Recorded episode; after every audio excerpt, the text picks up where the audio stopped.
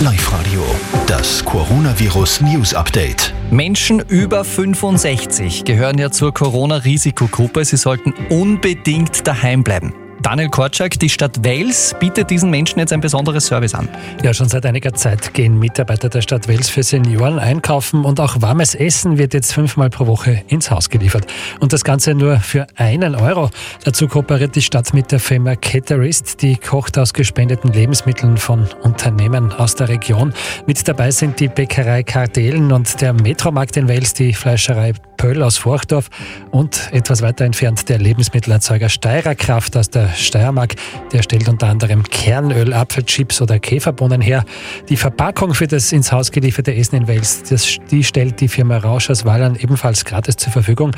Mehr Infos und die Telefonnummer zur Anmeldung für das Essensservice der Stadt Wels findet ihr auf liveradio.at. Zwei Minuten vor halb vier. Hier ist der Oberösterreich-Verkehr.